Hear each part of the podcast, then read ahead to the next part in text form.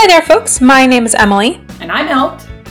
and we are Oh My Word, a podcast where we discuss books, movies, musicals, television series, etc., and talk about the content so that you know what you're getting into before you get into it. Right. And that's why we developed, after years and years of research, years of research, I say, years, years of research, we have developed our pearl clutching scale, which rates violence, language, and romance on the pearl clutching scale in a very scientific, very, very scientific manner. Zero to four, zero being excellent because the less pearls clutched, the better your content is, right? They're not about quality, content is. And four is just too many pearls are being clutched. Can we even fit it in our hands anymore? There's so many pearls being clutched. We don't know. Right. Yeah. Danger to pearls occur after four pearls are being clutched. And we can't have that. No. So that's how we do I mean, a clam had to go through a lot of work, or a or an oyster, to make that pearl happen, yeah. right? And to just cruelly clutch it at inappropriate content is is really disrespectful to the clam or the oyster or whatever it is. Where do pearls come from? Exactly. That's where they come from. And that's and that's why it is part of our mission to make sure that pearls are properly respected and not being overly clutched for inappropriate content. I mean, Right. everyone can write whatever they want. That's why we don't. Everyone can write, you know, tell your story, write your story the way you want, but that doesn't mean we're not clutching pearls over it. Okay, so Correct. that it happens. It's real. Pearls are pearls are clutched for real. Yes. Yes. Now, with that said, you might be thinking to yourself, "Wow, that's a very clever way and unique way to be looking at content, but that's also a little bit different, right? It's like a little bit different." And why do I have this segue set up? I'm getting looks at Emily. She's like banging her head against the wall right now, which the sound is not fully carrying because this is a soundproof wall and she's just banging her head against padding. So that's why you can't hear it. But, okay, this is a segue. Okay. What? Do we have better, uh, anyways, today we're talking about the Netflix adaptation of, um, um, at- of atypical, atypical, atypical. I just said it 14 ways and like it was the same way each time. Anyways, so A it- typical. right there you go. Typical. Atypical. So it's about Sam, who's an 18 year old on the autism spectrum, and he decides it's time for him to have a girlfriend. Right. It's also his. uh He goes to. It's, it's a therapist, right? It's not a psychiatrist. I think it's a therapist or a psychologist. I think it's a therapist. Who kind of like encourages him, like get yourself out there. You're normal. Even though you're on the autism spectrum, you're still normal enough to be part of like the regular world, you know, and to get a girlfriend. enough. So he kind of takes that to like, oh, I should go start sleeping around with people, right? And then um, it's a journey that sets Sam's mom on her own life changing path as her son seeks more independence. Because the mom, her whole life has been about, oh, well, Sam's special, Sam's different, Sam's whatever. So we always have to do things for Sam. And all of a sudden she's like, wait, he's starting to like explore his own things. What do I do with myself now? Right? My whole identity was around being Sam's, looking out for Sam. So that's that. Now I actually only got through, I think, the first episode of this because after that first episode, I was like, this is not really my style. this is not to my taste. This is not my, my liking stuff. Um, but then I did read up on what the rest of, where the rest of the series went. Um, hmm but, oh, so our, our scale is violence is a two, language is a four, romance is a three. Um, why did violence get a two? Um, because there's this scene. Shoot, I probably should have written it down. There was a scene. I know people like make fun of him and kick him and tease him and beat him up, but maybe it's not really super violent. Oh, like a bullying sort of scene because of bullying sort of stuff? yeah, stuff? there's definitely some sort of bullying scene, but also the bullying might. Oh, uh, his girlfriend does cut off her finger using a paper cutter. They don't Oh. really show it, so I guess violence is probably more like a one. Well, I know the sister also punches somebody. Um, Yeah, that's in the first. But it's not really like a violent show, Right. you know. So I don't know. Cutting off the finger is pretty. Just because it's only shown once or it's only referred to once doesn't mean it doesn't get a high violence rating. Because you in True. It kind of like high fived it, which is actually a bad analogy to say for someone who cut off their finger. They they can sew it back on. It's just like the tip of it, so she's fine. oh, oh, okay. Yeah, no, okay. I think we keep violence at a two. Okay. Language is a four. Romance is a three. Yeah, because Sam also decides that he has to start sleeping with people, so that gets brought up a lot. Yes. the mom? Sex is a lot. Yeah. And the mom, can we say it? That the mom also. Okay, spoilers ahead. Spoiler, spoilers. Um, I think the mom ends up having an affair also, which is like, why do they always do this? It's like, no, she's exploring her independence. Like, can they just once show someone who's about to have the affair and then walks away from it? Like, why can we not get more characters like that? Don't we want that from people? It's not always about showing what people are, but about showing what we want them to be like and like give them courage to like walk away. Okay, that was my mini Yeah. rant. And then, oh, just to know for romance, also they turn the sister turns, I think, bi or gay at the end, which I think a lot of viewers were like, "Why did this happen?" Like, it didn't even like there was no build up to it. Like, because she had a boyfriend, I think, the first two seasons, and then all of a sudden, the third season, they're like, "Oh, by the way, she's gay," and everyone's like, "What? Where did that come from?" Right? Like, when it doesn't Yeah. make sense, then like, it's not about oh, people are anti-gay. Like, no, it's not about that. It's like when it doesn't make sense, then people are gonna be Right. upset about the, the about the lack of logic. It's not. It doesn't even matter what you did. It's when there's no logic to it. Anyways, Right, that's what I have to especially because- yeah, Well, also in that case, because the relationship with her boyfriend is really cute, and like he's a really good guy, and he's trying to be a better guy for her, and then it's this the girlfriend that she has at first. I didn't finish this. Well, I don't know if the series is finished. I think I got through this I definitely got through the second season, and maybe I stopped at the third season. Um, but the girl, it's like a really close friend of hers. Well, first they're like frenemies, and then they become friends, and then they discover that like they have feelings for each other. Um, but it's it yeah, it just it sort of comes from nowhere, and because you already you like the relationship she's already in, like you're rooting for that relationship, so you don't really want the relationship to change Eh. from anyone, like to a guy or to a girl. You don't want her to not be in that relationship because you like the first one. Um, so, but it does come out of nowhere. Like they wanted her to be with this girl, so they had to find a reason for her to break up with the guy, and it's sad because he's a really good guy.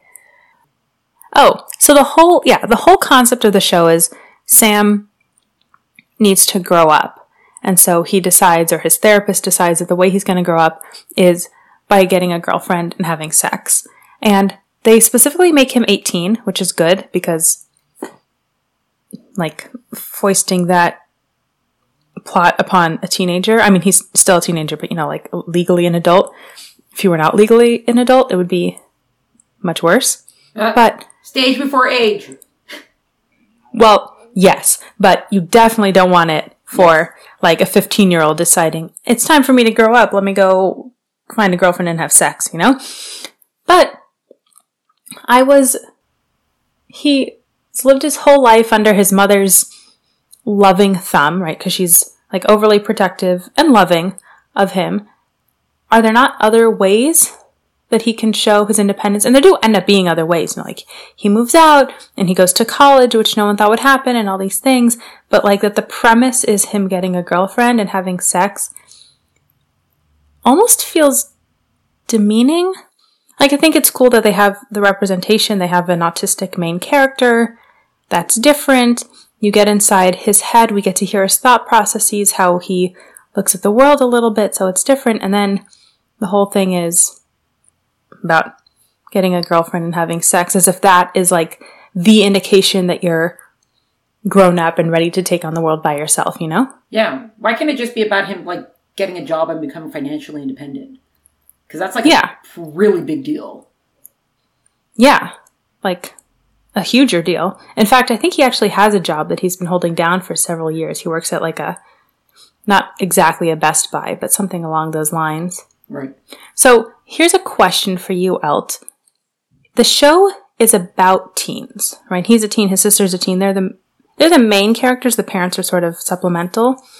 Is a show for is a show supposed to be for teens if it's about teens? Like, is Netflix's goal with this show that it's for a young adult audience, or is it for an adult audience and it just happens to be about young people? Oh, that's a very good question. Because you know what? That comes up. That comes up in books also. Yes. Because it makes a difference. I think. I mean, I still, Yes. you know, we still would clutch our pearls because of the content. And once you start talking about teenagers having sex, it's still uncomfortable, whether, well, probably more uncomfortable if it's for adults than for kids. But I think there's a lot of TV shows and books that are about teens, but because of what the teens are engaged in, I think it's uh, questionable whether or not it's actually meant for teens. Though it does seem like usually books, the main characters in books are about the same age as the intended readers. Right. Well, so here's the thing. In books, you do have sometimes like it's racked. Uh, it's it's you know it's, it's shelved under adult novel, and the main character or one of the main characters is still a teen. There's also always. Um, I actually once spoke to screenwriter. His name is Aaron. I apologize. I don't remember his name. His name is Aaron something, and I always for, I always confuse his last name. Um, but he wrote like the Air Bud movies, and for him, his thing is that um, you know if you have an interesting, just because you're writing for kids doesn't mean the adult character shouldn't be interesting too, right? Because they still have to be characters, right? That doesn't mean you have to like go off, right? So there's there's that. But here's the thing. So sure, you could say that like oh because the mom's such a big character in this, you know the the kid Sam doesn't get top billing. The guy who plays him does not get top billing. Um, Right. The, there's the sister I think gets top billing in this, or the mom gets top billing in this. So you could say, oh, but then you describe the show as being about Sam, right? So it kind of gets there's this whole like messy tentacle spaghetti thing that's going on here. but your biggest thing is that the bottom line is that you do have a large focus on teens. So that means teens are going to find this, you know? So I don't know that you could get away with, oh, but we shelved it under as an excuse. Um, I'm like, sure, that might protect you from like, you know, well, Netflix doesn't have, um, Netflix doesn't have, um, doesn't have to be part of the rating. Like they do like their own thing for ratings. They don't have to have official ratings for it. I think just like 13 plus, but just because you don't have it, like, whatever. Anyway, I'm looking right now actually to see what it's, um, what Netflix uh, shelves it under. They put it under, oh, there's four seasons altogether. Yeah, teen TV shows, TV dramas, TV Okay. comedies. So it's interesting because though it starts off being about Sam, like all TV shows, especially in the second season, though this one I felt like even in the first season, because in the first season is when the mom has the affair, it's ostensibly about Sam. Like he's the main character, Yeah. But that ends up being so dramatic with like the mom's affair and the sister and her boyfriend, and then how the mom and the dad are dealing with the affair. I do kind of like, I don't totally remember how the whole affair resolves, but I kind of like that the dad is angry. It's not just like, I don't know, I thought it was dealt with in a real way.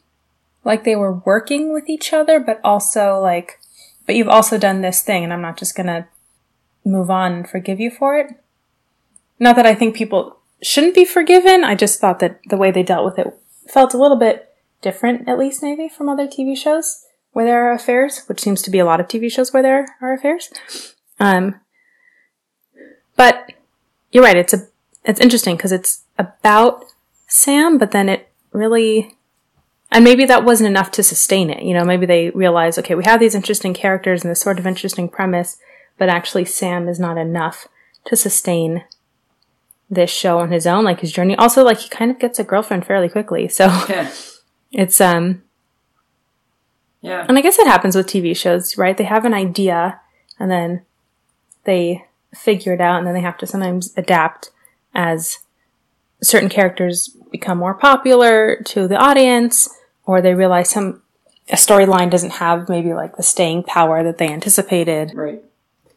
Yeah, I guess. It's also um his, his best friend because he works at like an Apple store, right? Or he works at a tech store or Best Buy. Then I don't, I don't know if they specify, but he works at some sort of tech store. So you could see also. Oh yeah, right. So he does have the job. So you see also that he's got the things that he's good at and things like that. But he also has to have the best friend who's the player, right? It almost feels like when there's like a girl romantic comedy, girl centric, the the girl has to have a gay friend, a gay guy friend who like directs her in the world, and then when it's like the guy, he has to have the player friend.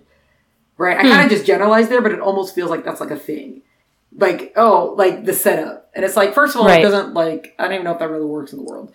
Like, not every girl who needs to find a romantic interest has a gay friend like guiding her. Like, does it Right. just because it works well in film doesn't mean it's like real life.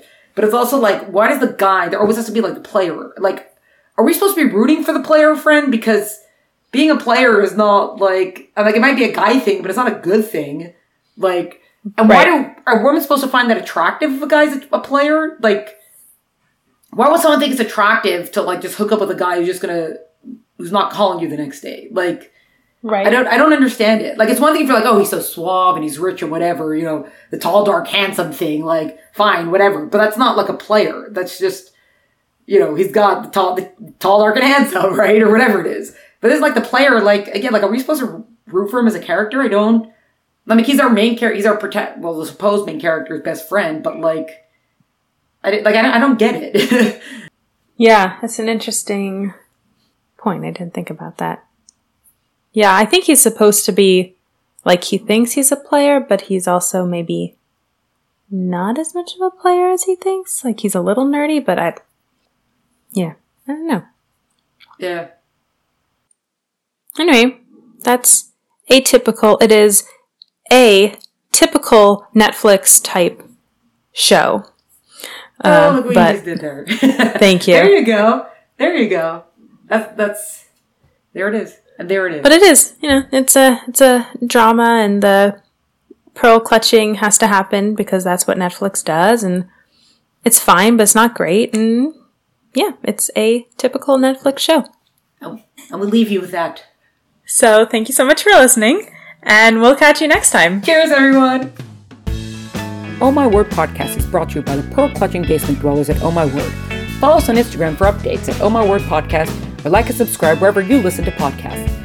For full episode notes and detail, visit eltenenbaum.com. Music is by Tim Berg. See you next time.